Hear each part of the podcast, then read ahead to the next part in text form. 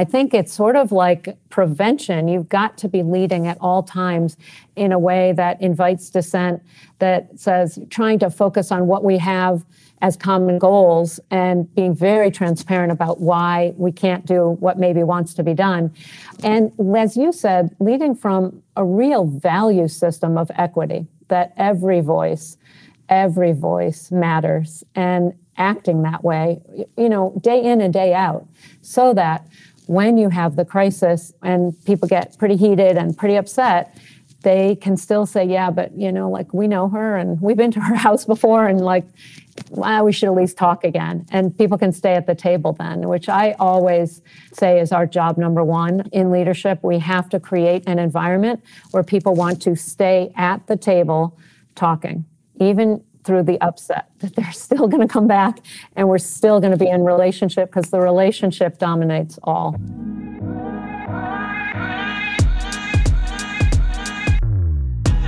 Welcome to the In On Health podcast. I'm your host, Kapama Yopala, and I go by KP. I am the CEO and co founder of In On Health. In today's episode, we speak with Elizabeth Bradley, the president of Vassar College. She goes by Betsy and has been in this role since July 2017. Betsy is one of the leading healthcare policy experts in the US, including on the topic of social determinants of health. Prior to becoming the president of Vassar, Betsy was on the faculty at Yale for more than 20 years and was most recently the Brady Johnson Professor of Grand Strategy and faculty director of the Yale Global Health Leadership Institute. I first got to know Betsy as one of my professors and mentors when I was a student at Yale. Her research is focused on quality of hospital care and large scale health system strengthening efforts within the US and abroad including in China, India, Ethiopia, Liberia, Ghana, Rwanda, and the United Kingdom. Betsy has published more than 320 peer reviewed papers and has co authored three books. One of these books is called The American Healthcare Paradox Why Spending More is Getting Us Less. We will talk to her about this book today.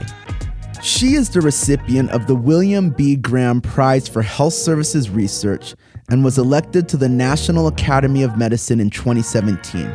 Betsy is also a member of the Council of Foreign Affairs. Betsy graduated magna cum laude in economics from Harvard, earned an MBA from the University of Chicago, and did her PhD in health economics from Yale University. In this conversation, we discuss topics ranging from her bestseller on social determinants of health to leadership in healthcare and diversity, equity, and inclusion. I hope that you find this conversation as insightful and inspiring as I do. Well, Betsy, it's so great to be with you today. Um, I'm really excited about this conversation and and about all the different work you've been up to. So, um, for our listeners, um, we're on today. We have the great privilege to be on with uh, Betsy Bradley, the president of Vassar College, and also one of our nation's leading healthcare experts. So, Betsy, thank you for being with us today. Oh, KP, it is so much fun to see you after all these years and uh, just watch your career blossom. It's been terrific. So delighted to have this time with you today. Thanks so much, Betsy. I mean, I think for our listeners, you've had, I think this is a rare opportunity for them to really get a view of the arc of your kind of career and experiences and what led you to now be the president of Vassar. So I kind of want to go through that journey with you today. So to start, I thought you could share a bit about your early career trajectory and what led you to healthcare policy and management. Sure. When I was in college, I actually took a class with Paul Starr, who wrote a fabulous book called The Transformation of American Medicine while I was in his class. So he was doing all the work on that book. And, you know, I, we now know it as a seminal, seminal book. And the class motivated me to really want to get into healthcare. And my first job was actually as a hospital administrator. And at that time, I worked at Massachusetts General Hospital, loved it, was an administrative fellow and then an administrator. And in, I think it was 1990 or 1989, I met Don Berwick, who was an assistant professor at those days at the Harvard Medical School and the Harvard Business School, and he was developing quality improvement and what that was. And I just couldn't get enough of it to think how do we actually provide better quality for everybody with the same resources. That just seemed like a really important thing to do. So I spent um, many years actually at the hospital learning how to do that, very operational, very frontline. And I made a major shift actually that came upon me when I, you know I was turning about 30 I felt like everything that we were trying to improve in the hospital was getting better but I would still go home on the T every day and just see the health of Boston you know see the homelessness see the obesity, see drug use, and just feel like, I don't know, we're making things so much better in the hospital, but is anyone really getting healthier? And that really hit me. It really made me take a shift. It made me say, I need a different kind of education than I've had. And that's when I went to Yale School of Public Health. Oh, that's fascinating. So after, and for those of you listening, I mean, part of how I know Betsy is when I was at Yale. Um, she was one of my professors and mentors, and you led the health management program there. I think what was really great is you came from this background you described of being a hospital administrator, then going into the theory. So maybe you can help bridge that for us now. Like, I do think in 1992, the understanding this diametric opposition of better and better in this great elite hospital and really nothing better on the actual streets was an aha moment. And then when I went back to get my PhD, which was in 1992 when I began. My very first class was with David Williams, who was taking a year at Yale at the time, and he taught the sociology of medical care.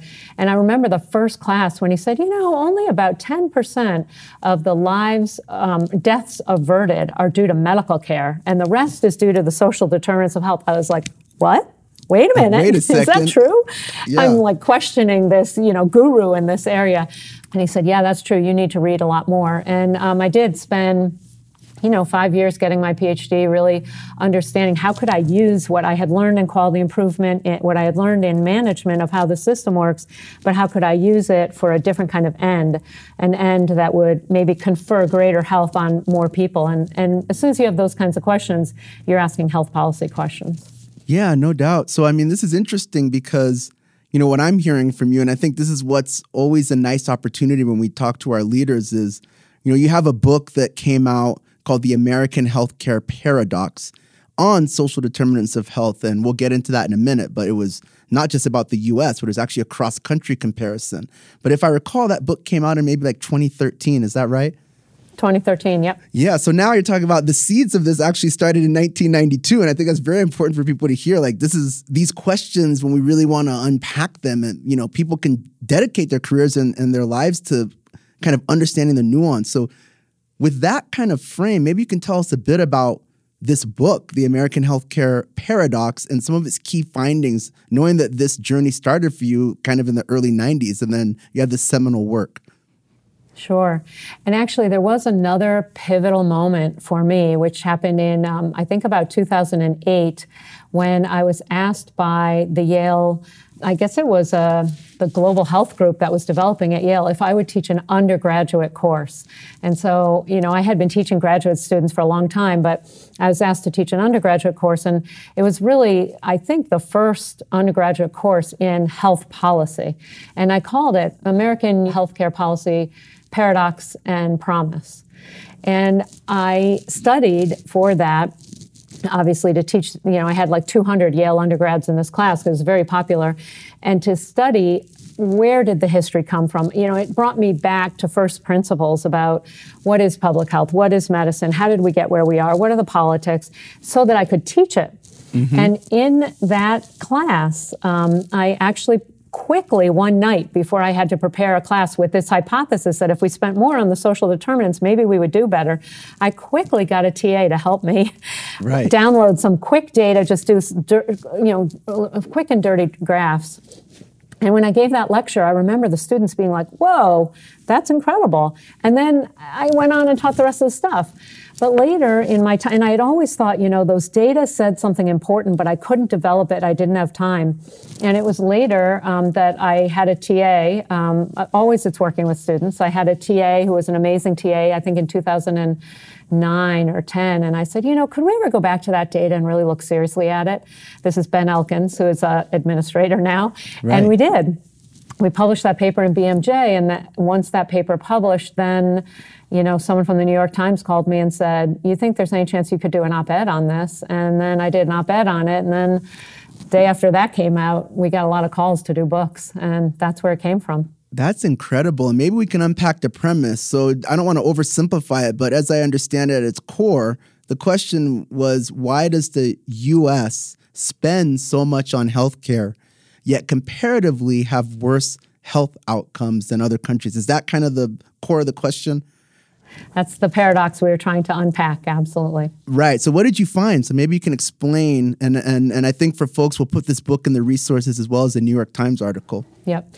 What we found is, uh, again, as you said before, we looked across the OECD, that is the high income countries, our peer countries, and we looked over three decades of data to understand what are they spending on medical care and what are they spending on the social determinants of health, which we know, both theoretically and practically, are productive for health. So if you have housing, you're going to be healthier. If you eat well, you're going to be healthier. Mm-hmm. Uh, education is associated with health. So we looked at what countries are spending in those two different buckets. And no one had really done that before because it's hard to get the data on the social side to align. But the OECD data does allow you to do that with some painstaking work. And what we found is in the United States, we end up spending, if you look at both social health, social determinants, and medical care, you know, as the whole pile that you're going to spend on people's health. About two thirds of that in the United States is spent on medical care and about one third on social care. And if we go to the top performing countries like in Scandinavia, Germany, et cetera, it's just the opposite. They spend sort of one third on the medical care and two thirds on the social determinants. So the hypothesis is, and really the data suggests that if we want to, for the same amount of money, get better health outcomes, we really have to deal with this social determinant side. And we're probably spending the wrong portfolio. We're investing in the not the best places to if we really care about those public health outcomes. Mm-hmm. That's fascinating. And in terms of solutions, I mean, I guess with every country, there's a different there are different models for how we fund healthcare and fund these social kind of elements. And I think even before the pandemic, we were starting to see some of the large payers like Kaiser and others start to launch their own SDOH oriented programs outside of the context of federal or state government. But how do you see that, you know, in terms of what could work in the US to start to move the needle on this issue? Well, in the US, what we have going for us is we're really innovative when we are at a local level. So, what you just said, having a Kaiser take this up, or certain counties, Hennepin County in Minnesota, you know, they have really innovated to take up how do we deal with homelessness and housing and health all under the same budget? How do we allow Medicaid, for instance, to actually be used to pay for um, food? That mm-hmm. is not medicine, but it's food, which is just about as important as medicine. And of course, you need a lot of controls on that so that you are monitoring what people are spending the money on, and you can't do it just frivolously. But we have seen innovations in the United States on this as long as it's at a local level. Mm-hmm. What we mm-hmm. found in traveling, um, you know, to Western Europe and Scandinavia is many of these countries that have been very successful have processes where they get the public together to debate over how much of the budget, national budget, will be spent on the social side, how much will be spent on medical care, and they look at them together as trade-offs because they really are. Right. We don't really have that kind of situation in the U.S., and in fact, you could never get at the federal level an omnibus act around all those social investments and the medical investments, that would be called communism here, and people would right. not do it. People wouldn't do that. They wouldn't do it. But at a local level, you can have such exciting things happen in towns or in companies or in counties, and, and we do see some of that. So I remain you know, somewhat hopeful. I think it was a lot easier under the ACA, where there were some financing schemes that promoted people to look at these kinds of innovations. But I think it's in um, many insurance companies, many companies' best interest. So I think it will emerge naturally. Okay, great. Because I was going to ask, kind of, how do you see where we are? So from 2013 to now, we're in 2022. Like as as this premise came out in your book, and you look at the state of play in the U.S. now as we're kind of moving through the pandemic. Where do you where do you think we are? I mean, are we at a place where we're just seeing a spattering of of activities? Or do you, do you see a movement happening or not yet? You know, I feel like in 2013 and when our book came out, we were asked all the time to go to Washington and speak with um, the Center for Medicare and Medicaid Studies they, services. They were trying to innovate around implications from our book. The um, ACA was really aligned with it, and there was a lot of momentum. I do think the change in the administration put us back. Mm-hmm. And the other thing that has happened in the US, which makes it very hard to make progress now, is this polarization politically and right. racially and by all kinds, and by COVID. Look at the, dis, the disparate experiences of COVID. Those kinds of splits that we've had in our country make it so much harder to think about the whole. It makes it much easier just to get what you need and move on and not really think of the social side of your health. Now, COVID, I think, did give us an opportunity because suddenly my health determines your health now, and we're a little more socially and collectively eh, sharing resources. Um, but I don't know, the way we've responded to it doesn't give me a whole lot of hope that we're in a movement yet. Mm-hmm. I think mm-hmm. we're in a lot of creative experiments, but they haven't been catalyzed into a single movement. Mm-hmm. As I'm hearing you, one thing that comes to mind that we're seeing across the country, locally and nationally, is the acknowledgement of our behavioral health crisis. Yes. And the intersectionality of our behavioral health challenges with homelessness with these elements. And you know, as I hear you, I, I think that maybe this behavioral health element might be one way that this moves because there's there's those intersectionalities. Yeah. Yes, and there's no question that a lot of the traumas that are related to homelessness or not enough food um, or really poor educational facilities or lack of social support really play themselves out in mental health and isolation. So I do think when we face our behavioral health issues, we will have to face their root causes, which are often social in nature. They're not they're not for lack of medicine. They're for lack of uh, secure support structures mm-hmm, and safety net structures and those things. Um, exactly. Um, so I want to switch gears a bit. I mean, you in your work um, outside of the context of social determinants of health. I mean, some people may know you in the in the field of grand strategy and also in the areas of just kind of leadership in the healthcare context. Um, so, you know, clearly coming through this pandemic has strained, to say the least, you know, put tremendous strain on leaders from all different domains, right? Political, corporate, community, policy, and others. Um, in many ways, it just feels like the pressure of the pandemic has kind of stretched our social fabric to the brink, right? You're working on a chapter in a new book on leadership in healthcare, and the focus is on organizational resilience. I'm really curious to hear about some of your reflections on, on that theme as, as, as you've been kind of, you know, looking at this pandemic through the lens of your various experiences and roles. Yeah. In the time of the pandemic, and of course we're still in it, but I hope we're getting towards the end of at least the pandemic phase most organizations, whether they were hospitals or colleges or nursing homes or school, you know, K through 12 schools, faced absolute crises. That's it. And the mm-hmm. leadership of these institutions had to get good at what's really known as resilience. How do I sustain our institutional mission in the face of for many of us, potentially existential threats. Right. If you have a residential educational program and it's not safe for people to live near each other anymore in the dorms together how do you how do you get through that so the chapter that um, i wrote with a colleague of mine uh, professor uh, alamo pastrana here at vassar is really about vassar's journey and tries to locate it in the literature on organizational resilience. And we find and discuss quite a few characteristics of institutions that have been able to weather the storm.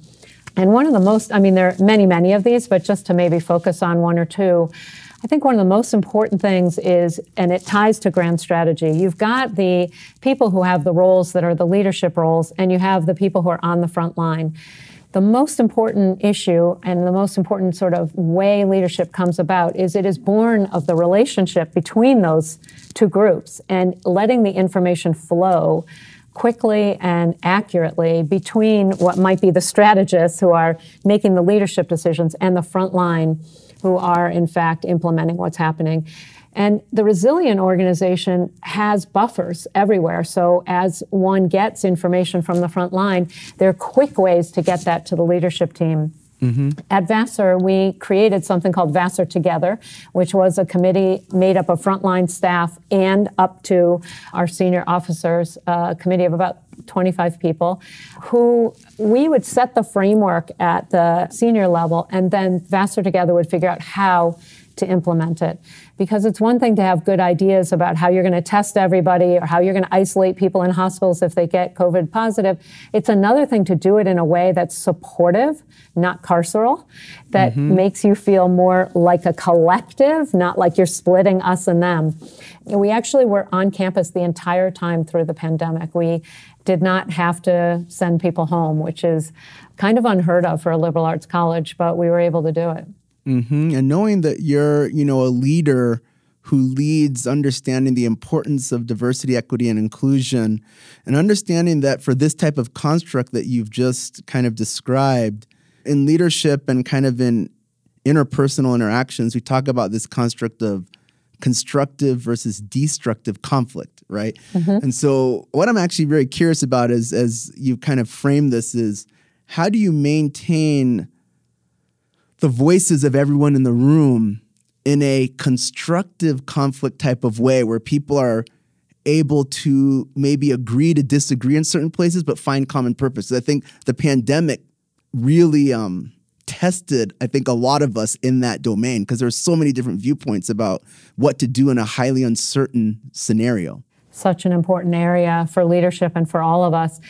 I think one piece of the answer to this is you can't wait until the pandemic to have those conversations. And that's what's tricky. You've got to be leading all the time in a way where you know people, where people know you, where you've invited dissent, where You've had already a thousand conversations about race and racial inequality on campus before all of this, so that when something like COVID happens and it triggers uh, like all the disparities and um, people of color experience it different from people who are white, and here I am, a white leader, how are they going to feel comfortable coming to me? Only because the relationship was predated the COVID crisis. So I think it's sort of like prevention. You've got to be leading at all times in a way that invites dissent, that says trying to focus on what we have as common goals and being very transparent about why we can't do what maybe wants to be done. And as you said, leading from a real value system of equity, that every voice, every voice matters. And acting that way, you know, day in and day out, so that when you have the crisis, you know, and people get pretty heated and pretty upset, they can still say, yeah, but you know, like we know her and we've been to her house before, and like, mm-hmm. well, we should at least talk again. And people can stay at the table then, which I always say is our job number one in leadership. We have to create an environment where people want to stay at the table talking, even through the upset, that they're still going to come back and we're still going to be in relationship because the relationship dominates all. Mm-hmm. And there's another sub thing, I'm sub theme I want to draw out that I'm hearing from you, which is also this construct of common purpose. So it also making sure that everybody is aligned to the same common goal, because that's another way to cut through if you have that trust. 100%. 100%. We have um, something on campus that's called engaged pluralism, where we work very hard to create an environment where we can have pluralistic ideas and we don't segregate people and we don't assimilate people, but we engage with the pluralism. And that's a common goal. You know, it's not concrete, it's an aspiration, but, you know, it's something that we can align around and say, look, we didn't do that in a very engaged pluralism way, did we? Okay, well, we better step back and try to do it better the next time. And it's definitely not that we don't have problems. We have tons of problems, but I think that we have a lot of resilience to keep working at it when we do have a problem. Mm-hmm. So, I mean, you've kind of laid this out in terms of some of the journey of you, your staff, and we haven't talked about students yet, but at least you and your staff and some of the people on campus trying to work your way through the different phases of this pandemic this has been terrible for everybody. It's been a hard, hard, hard issue.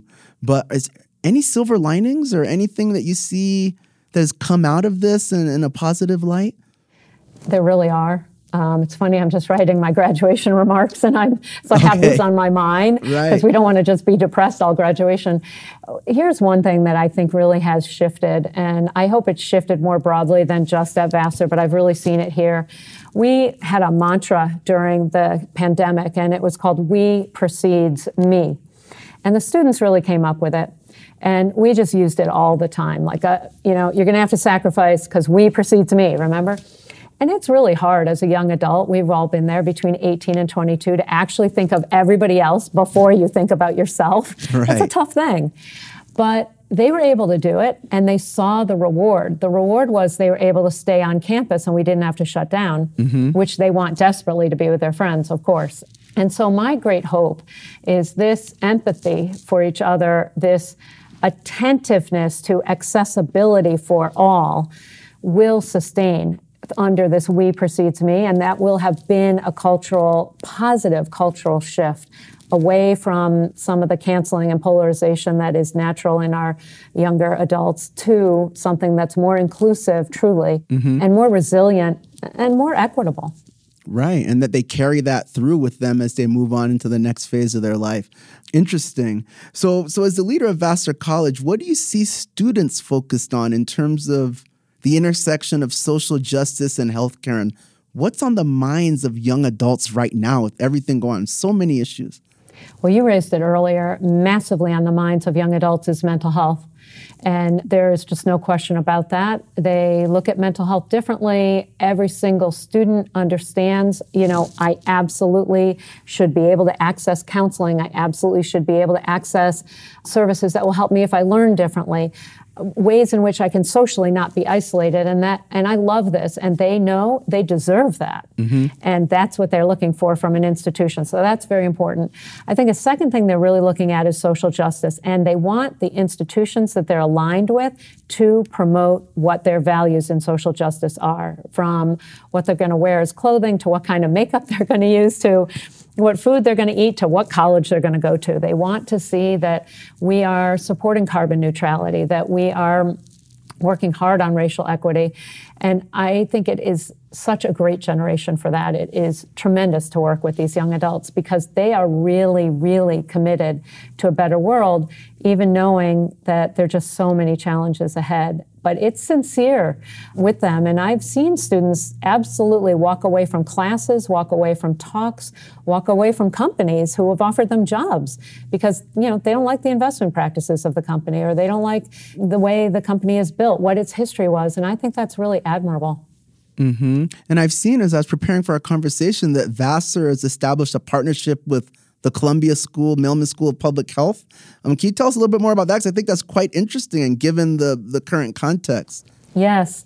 Well, when I first got to Vassar, Dean Linda Fried from Columbia and I had coffee, and she said, "Your Vassar students are great. You know, how can we? How could we do something? How do we get more?" So we developed a BA MPH program here, where you enroll at Vassar, and then in your junior year, you apply to the MPH program at Columbia, and if you're accepted, you take your fall semester of senior year at Columbia, one semester. Then you finish your degree back at in um, Vassar for your senior year. Then you take one more year, so your fifth year for the MPH at Columbia. So in five years, you get a BA and an MPH, and these students have loved it. And I understand from the Columbia faculty, they feel the Vassar students are very precocious and are well prepared because we do so much social justice work here. And certainly that's all part of public health that they're they're very ready for that. But it is a wonderful program and really growing public health both I think at the college and helping us be more impactful with master's degrees Well, that's brilliant too, because a lot of young people also are thinking about the cost of education, right? And Yes. for those going in the field of public health, like the the type of income they might be looking forward to, you know, having that extra year of cost could be hard. So reducing that year and then empowering them not long after university to be able to go and, and have that professional degree sounds uh, really, really good. It's a good program no question about it Great. So we've been talking about the theme of leadership a bit, kind of woven throughout this conversation. And, you know, for our listeners who are sitting in various types of roles um, in the healthcare industry or public health, what types of skills, values, leadership do you think really can make a difference in transforming our healthcare system? Because you know, at some somehow the things we're discussing need to become operationalized. And in some cases, there might be more tactical moves, and in other cases, it's really about vision and establishing a longer term approach. So, what would you advise folks in terms of these types of skills, values, leadership principles that can help them on their journey? It's a big question, KP. You know, I have to, I, I have a few thoughts, of course, everybody has to make their own way. I'm a big believer in that. You got to look deep in your heart and your soul and what you like and find your place because there is a place for everyone. So, you know, that's key. But I would say for me, it's important to develop some kind of technical expertise, whatever it is. You don't have to it doesn't have to be computer science. It doesn't have to be biology. It doesn't have to be medicine. It has to be something that you understand the frontline operation technically. You haven't just like skimmed the surface and then made it to a top position. Those are the people in leadership who really get in trouble because they just don't have the instinct and they don't have the relationships with people who are doing the work every day. So, you know, first, second, third, fourth job should be like frontline. You really know what the work is. So I think that's really critical. I then think that as one gets into greater leadership roles, I think empathy is just so important. What I mean by empathy is that you can understand what people who maybe report to you are thinking, what your clients are thinking, what your donors are thinking, and you can feel it so that it motivates you to get through the really, really hard times. And I think without that sense of empathy, it's very hard to make the right decisions. You know, because at the end of the day, it is about relationships. So if you don't have that sort of emotional connection, I think it's um, super, super hard. I would actually advocate for a third area that I think is super important of what you had said earlier is the ability to keep the end in mind always. Mm-hmm. And I, you know, as a college president, I mean, you just get knocked off your, um, you know, your chair constantly with buffeted by this and by that and the regulations. I mean, you're just in the thick of it. But being able to set some kind of goal or vision on the horizon and use mindfulness or whatever you can to keep that front and center and remind people okay, but the reason I can't do that is we're going towards this goal. Remember? Mm-hmm. We're trying to be engaged right. pluralistically. So I can't advocate for this thing you want me to advocate for because it doesn't fit with the long.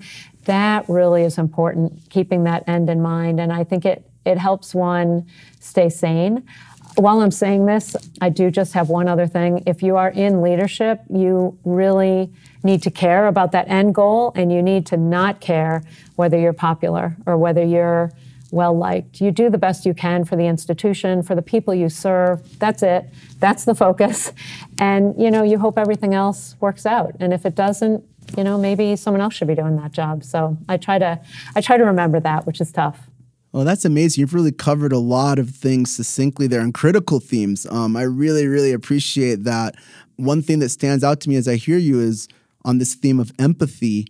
Um, when we talk about diversity, equity, and inclusion, I think sometimes it gets lost that actually at the heart of DEI is empathy, right? And I think, you know, we talk about health equity and reducing disparities as what should be in our health system. We should not have disparities. Like, we want everyone to kind of maximize their full health potential. But the flip side of that is DEI, diversity, equity, inclusion, is really showing up with empathy and diversity at the table and understanding that though we have our differences, we can work towards that common objective. And I think oftentimes our DEI conversations get into box checking or quotas or things that lose sight of that aspiration. I really appreciate you framing the theme of empathy because it's critical.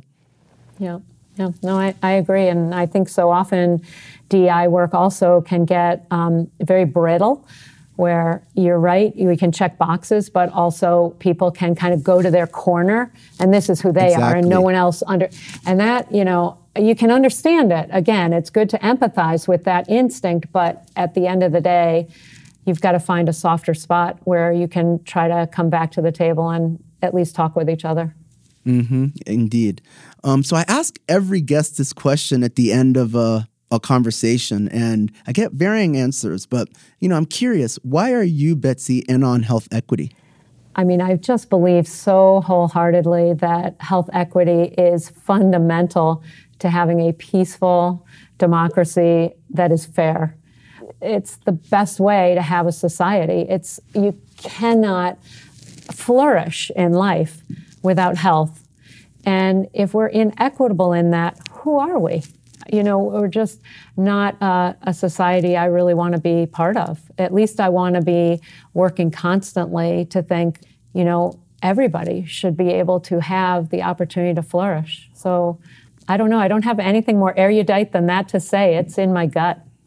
Oh, well, I really appreciate it. And it's clear you've been working on this for a lifetime. And um, you're an inspiration to, to many of us that have had the chance to work closely with you and to see how you've used your leadership positions to train others, to, to advocate for policy. And uh, we really appreciate having you uh, on the conversation in this podcast today.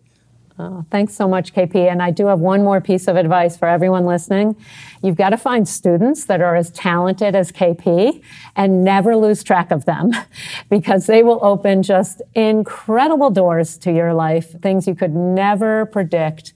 Uh, I still remember asking KP, Do you think I should do global health? And he said, Yeah, you should do it. And that had an influence on me. So, KP, I so appreciate everything that you've done as well. Oh, thank you so much, Betsy. Uh, appreciate you as well and uh, wishing you the best on your journey at Vassar. And we'll make sure to share the resources discussed um, in the podcast notes. So have a great day. You too. Take care. Thank you for joining us for the In On Health podcast. For more information on this guest and other episodes, please go to www.inonhealth.com slash podcast. You can also follow us on LinkedIn and Twitter at InOnHealth. Until next time, this is your host KP signing off.